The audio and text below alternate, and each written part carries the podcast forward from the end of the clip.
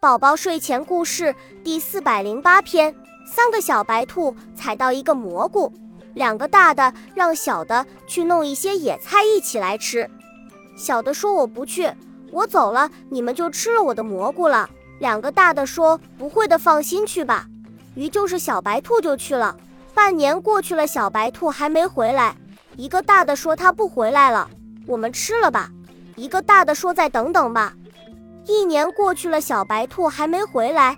两个大的商量，不必等了，我们吃了吧。就在这时，那个小的白兔突然从旁边丛林中跳出来，生气地说：“看，我就知道你们要吃我的蘑菇。”